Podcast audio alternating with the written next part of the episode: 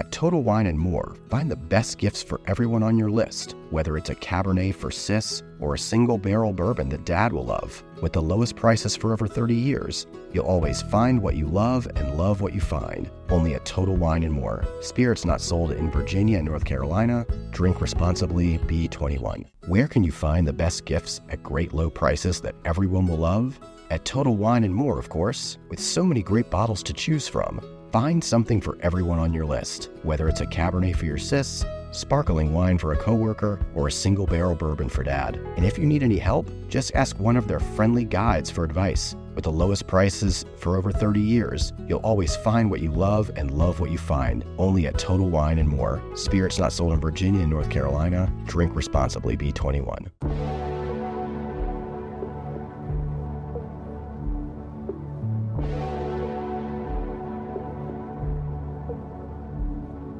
Hi, I'm Kristen Miglore, lifelong genius hunter.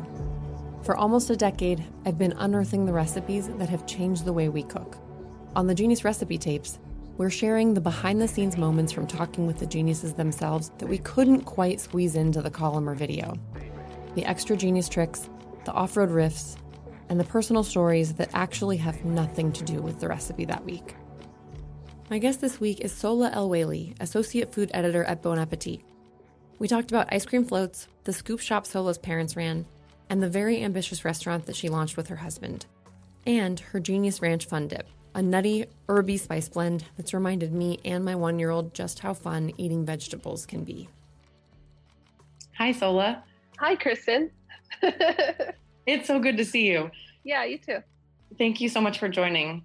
So, First off, I would just really like to hear from you what the story is behind this recipe and this genius idea. Well, um, I actually developed it at the end of uh, last year in the winter for a road trip package. So it, it went along with um, these other trail mix cookies that I did. The idea was it's something really easy to pack in your car for a road trip. No one's really road tripping right now, but it's still a really great snack to take to your desk. You know, when you're when you're walking through your apartment, you know, maybe put some fun dip in your pocket, feel like you're going on a long journey.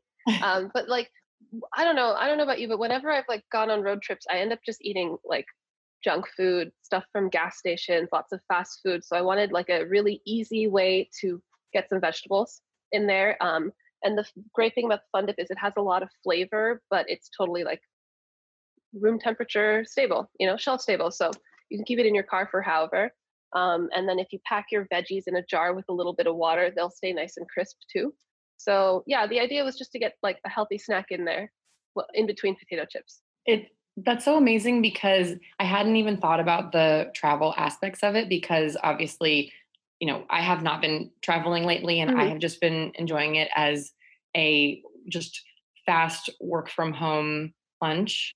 I feel like I end up for these work from home lunches, I'm just trying to do something that's really fast, like eggs or doing something with a can of beans. And mm-hmm. then I always forget to have vegetables. And mm-hmm. I am always kind of like, you know, in the last moment, like, okay, maybe there's no vegetables. But with this, fine, whatever.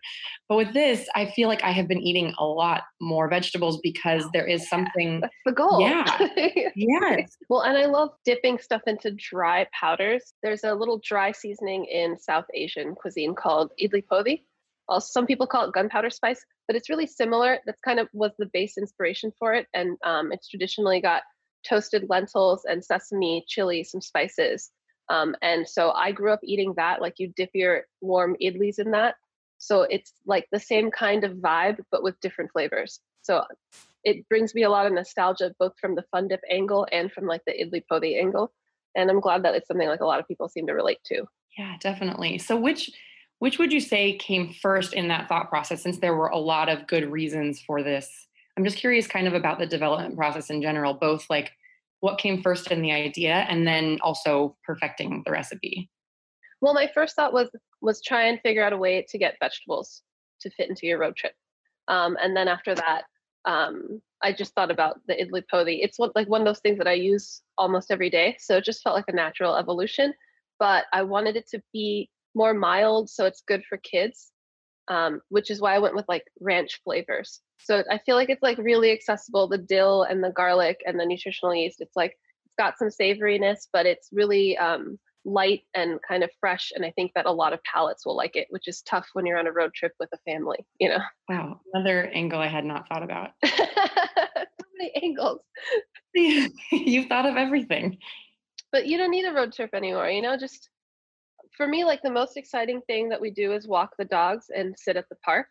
So this is mm-hmm. a really easy, like, it's, it's not even like a full formal picnic, but you can just sit on a bench and snack on these and it's like clean and easy. But the main thing that actually I needed to test a few times was how fine or coarse to leave the dip. If you leave it too chunky, it doesn't really stick to stuff. But then if you take it too far, the whole thing just gets like kind of clumpy, almost nut buttery bites in there, which also doesn't stick very well. So the main thing is getting it to the texture of wet sand. We're stopping just short of it becoming totally fine. It's there's still like a a little coarseness to it, but we don't want any big chunks. With this version that I'm going to do with the dried shrimp, I'm actually going to blitz the shrimp separately because a lot of times when you blitz together like two things that are two really different textures, nothing really evenly blends.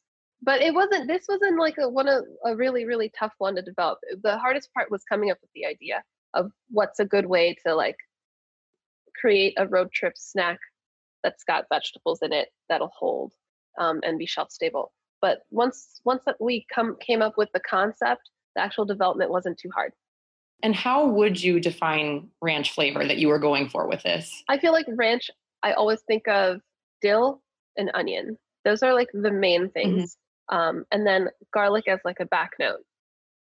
Um, when I'm making like a ranch dressing, I always have chives in there as well and like parsley. But I want to keep it simple uh, with just one dried herb. So that's why I just stuck with the dill because that's I feel like that's the most prominent. But if you happen to have other dried, like if you happen to have some dried parsley or dried, um, I don't know, do they sell dried chive? I don't even know. I've never used it before. They do. I think so, and they look kind of funny. Like they're because they're not in a powder. If I'm remembering correctly, they're like actually minced like chives, and they just come out these little well, I mean, if you've got those, throw them in there too. I'm sure it'd be great. But yeah, wanted to keep it simple. So just went with the one dried herb. Are there any other things that you would do with this besides dip vegetables in it? You know, using it as an ingredient in other things you're cooking, sprinkling it over other things? Yeah, I mean, I really think it'd be great on a ton of different things, like roast some potatoes and sprinkle it with this. I don't know. Right now it's spring. There's artichokes, and you know how you like to you, you rip off the artichoke and dip it in butter. Like I think it'd be great to dip it into this, or maybe dip it into butter and then dip it into this. Why the hell not? Mm-hmm. Um, a great like tasty crouton. Like toast up some bread, like torn bread, and then toss it in this, and then you got like a nutty ranchy crouton thing. Um, but yeah, I don't think you and and you had a great idea that you mentioned. You turned it into a dressing. Mm-hmm. Well, thank you for calling it a great idea. I basically just made it back into its original form, sort of. But what I did was um, I I've been thinking a lot about um, using heavy cream in dressings lately because I feel like I've had a lot of heavy cream left over, and I've just been thinking about how cream uh, is thickened by citrus. I've been playing around with making dressings that are just a little bit of lemon juice, a little bit of heavy cream, no oil necessarily, and then some of this. And so it's a very kind of aggressive tasting ranch. I've never tried a dressing with cream, but it's a really good idea because I always you get cream for desserts and there's always leftover. Mm-hmm. Need more uses for cream. Yeah, mm. that's cool. I'm into that. I'm gonna give it a shot. Oh, thanks. Um, yeah, and it doesn't take much to dress a salad. Like you don't drown mm-hmm. a salad, or at least I don't want to drown a salad in like really heavy creamy dressings. So well, and in a weird way, I feel like cream mm-hmm. is a little lighter than oil. Yes. Yeah. I think we associate cream with heaviness because we're comparing it to milk. But if we compare it to oil, it's lighter. Yeah. I'm going to be busy making that um, cream based dressing. I can see how at your restaurant, your your whole ice cream shop concept just got bigger and bigger and bigger. This is the Genius Recipe Tapes. We'll be right back.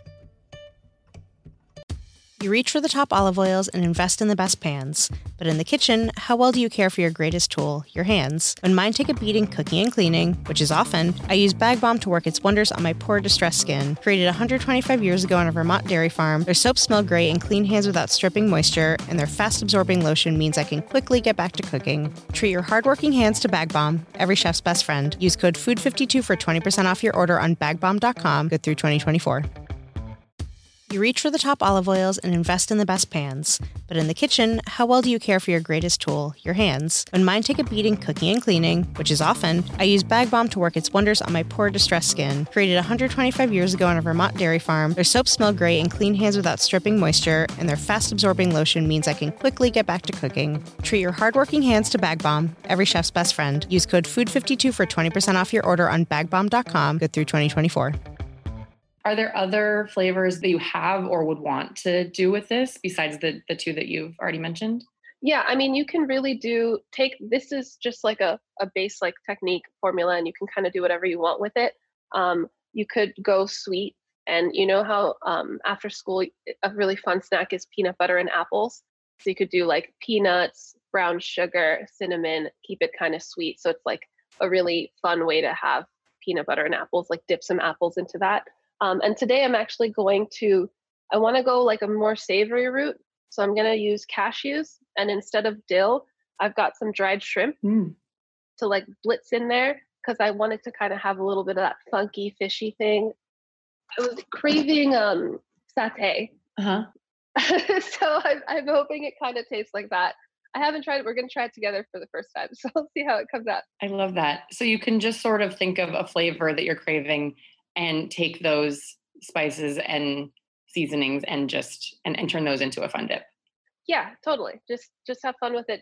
Go through your pantry, see what like nuts, seeds, whatever you've got. That's your base, and then season it up however you like. Like like who knew that fun dip, which is not so dimensional. I mean, it's it's like and we haven't really defined it. Sugar into sugar. Dipping it's sugar sticks with sugar dip. yeah. Um, we haven't really defined that for anybody who's not familiar with fun dip. What how would you describe it? Oh man. Okay. I loved I loved Fun Dip as a kid. Um, it was like uh, I had to make sure no one, no parents were around because it was like contraband. Um, and it's just uh, if you haven't had it before, it's just a sh- stick made out of pure sugar that you dip into a bag of powdered sugar, and it's just terrible. It's probably the worst thing for a child to have, but it was so fun because because of the licking and the dipping, and then you eat your stick too. So that's why this is like the same vibe. The utensil is also something you eat. Yeah, and taking that principle of the fun of fun dip of of being able to eat your utensil, this has actually like this is how we just taught our one year old daughter how to dip, and she and also it got her. Um, so now she's dipping in lots of things. Like I had some chia seeds and threw those on her tray, and she was dipping things in just anything that'll stick. And Yeah. it's gotten her eating a lot of like raw beets and stuff, which is just kind of Whoa. amazing. Yeah, because it's an activity too, so you kind of want to do it. Mhm. Yeah. Did you see the um the link that I sent you late last night about Fun Dip? No, I just I just saw that email today. I didn't look at it yet. um, I was just kind of doing some digging around yesterday to find out more about Fun Dip itself, and it Mhm. turns out that it was originally sold just as the powder, which was called like Lickamade or Lickmade or something. I'm not sure. It was one of those like it has dots in the middle of the name.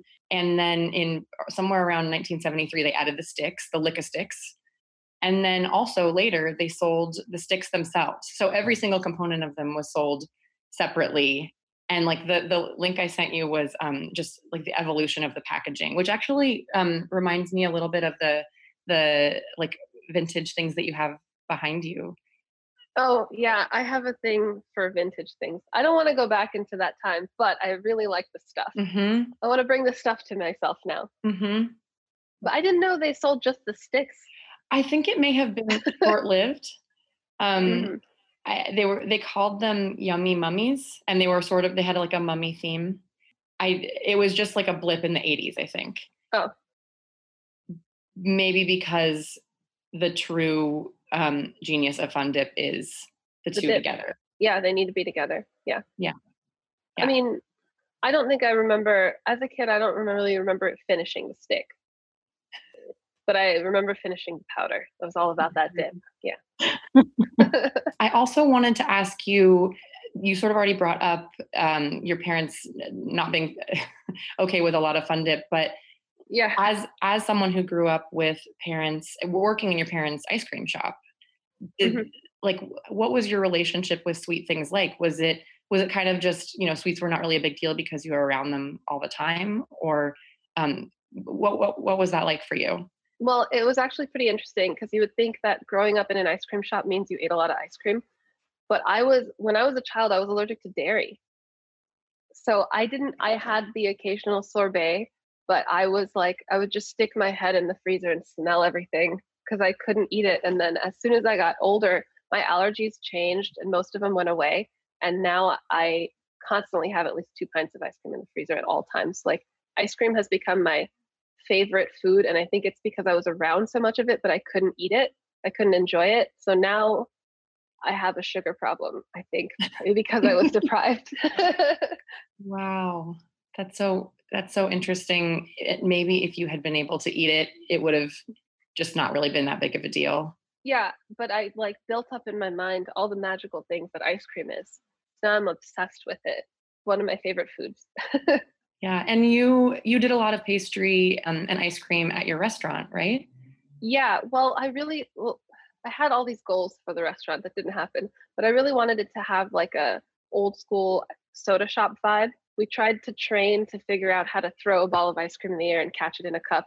Never got that far. Like it it it's so much harder than it looks. But we we did focus a lot on ice cream and like old school soda jerk stuff. So we made um, lots of floats and freezes, which is something that you don't see a lot. And it's when you blend the soda and ice cream together, not just pop it in there. A whole other drinking, eating experience. We did lots of big sundaes. um, made our own like sprinkles and all of the toppings that go on top of it. So that was really fun. But it was an incredible amount of work.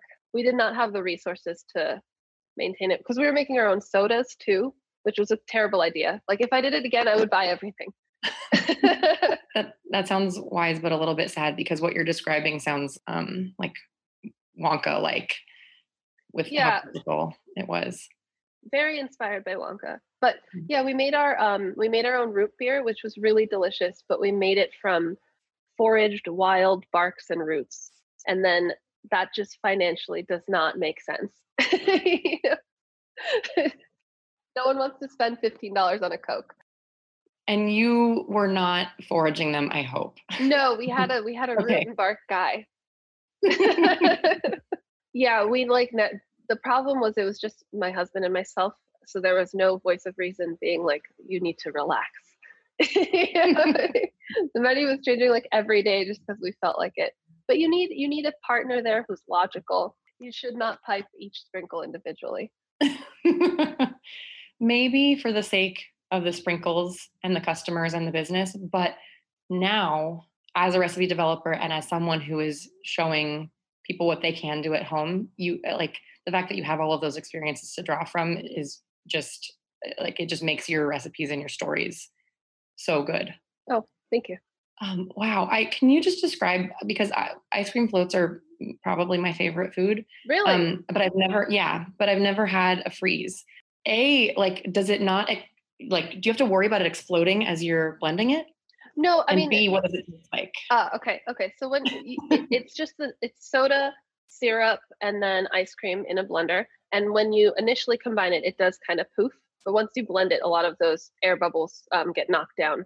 So you end up with something that's like a, a fizzy milkshake. Um, what I really like about it is it's a great way to enjoy sherbets and sorbets. So one of my favorite freezes is actually rainbow sherbet with Sprite and a splash of vanilla syrup. And it got it's got like really kind of cool creamsicle vibes. It's really refreshing, but kind of feels like a milkshake. It's I, I think it's like the ultimate summer beverage. And we would put some booze in it for the adults. that I would go with gin for sure.